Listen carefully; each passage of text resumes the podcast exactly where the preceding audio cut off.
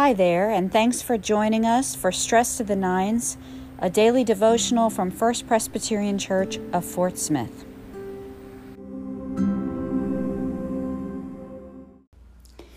Good evening. It's 9 p.m. It's also now October. Let's begin. O God, come to our assistance. O Lord, hasten to help us. The Lord grant us a restful night and peace at the last. We have two more nights with Esther, and uh, things take a turn this evening, so I want to tell you about it.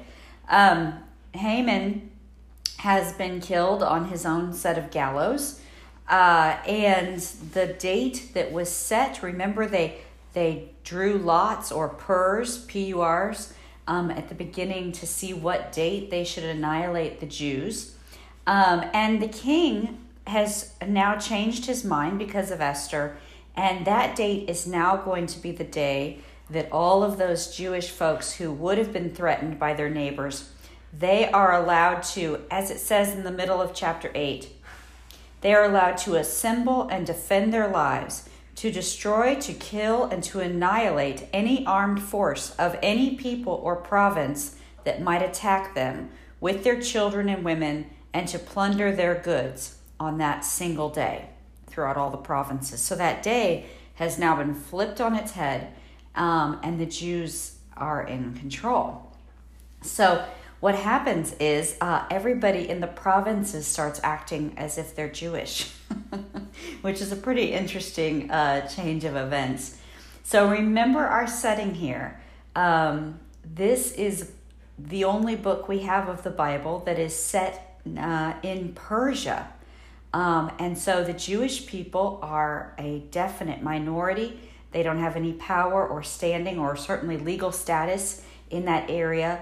Many of them have returned home following the exile, but some didn't. They had, they had, as uh, Jeremiah talks about it, they had planted gardens, so they stayed.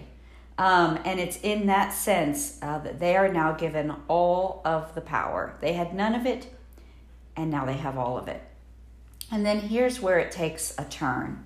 In chapter 9, um, what we learn is they took it, they took that power.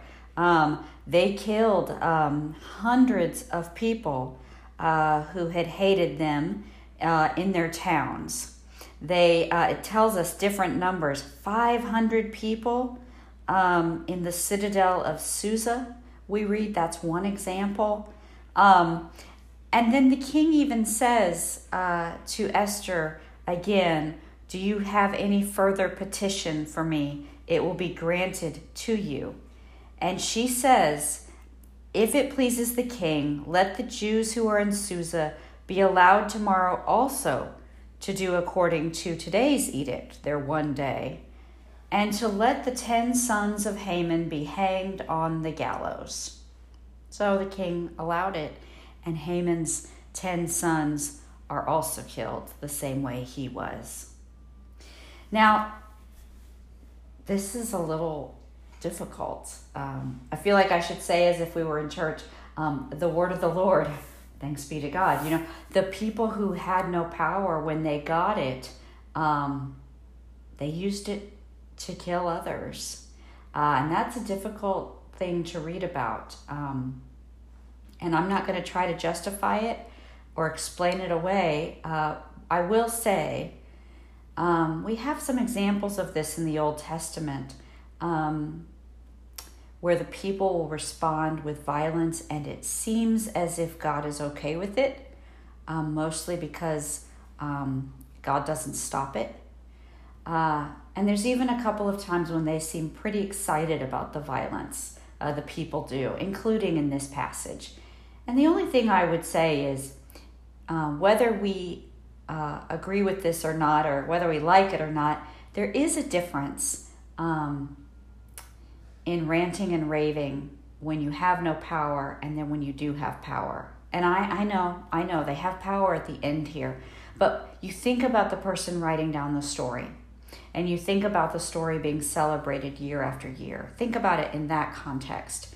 There is a difference um, there just is a difference if your child stomps their foot when they're little and says, I hate you. And if the parent who has all the power and authority uh, and strength in the situation, says to the child, I hate you. Uh, that, that's different. There's just a different dynamic. It's how it is. And so you hear, you, you know that this is retold and reread and it is celebrated. And I, I, can't condone that. I hope none of us can condone that, but I can understand it.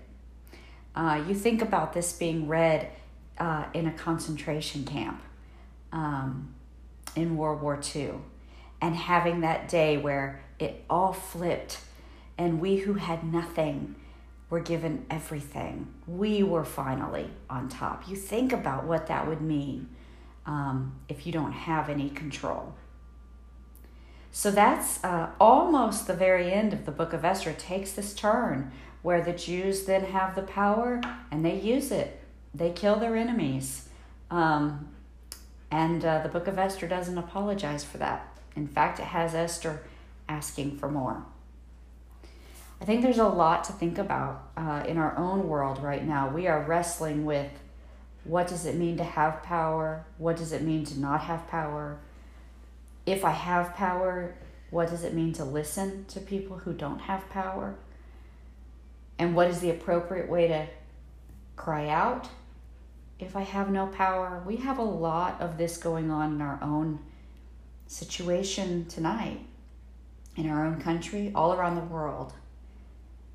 So we can't condone the violence, but I think we can understand the glee. to be very honest. Let's pray. Lord, we thank you tonight for the privilege we have in our own lives. Some of it we recognize, some of it we don't. It's always been a part of us. And we ask that with the privilege that we do have, with whatever power we do have, help us to use it faithfully. Help us to use it mindfully and as your servant. We pray for those tonight who may not have as much privilege or as much power. We pray for those who believe they will never be the one on top. They will never be the one who has the say. We offer our prayers uh, for them, for we know that you are the creator of all people, Lord and Father of us all. And it is in your name that we pray. Our Father, who art in heaven, hallowed be thy name. Thy kingdom come, thy will be done, on earth as it is in heaven. Give us this day our daily bread, and forgive us our debts, as we forgive our debtors. And lead us not into temptation, but deliver us from evil. For thine is the kingdom, and the power, and the glory forever. Amen. The Lord bless you and keep you. The Lord's face shine upon you and give you his peace, both now and forevermore. Amen.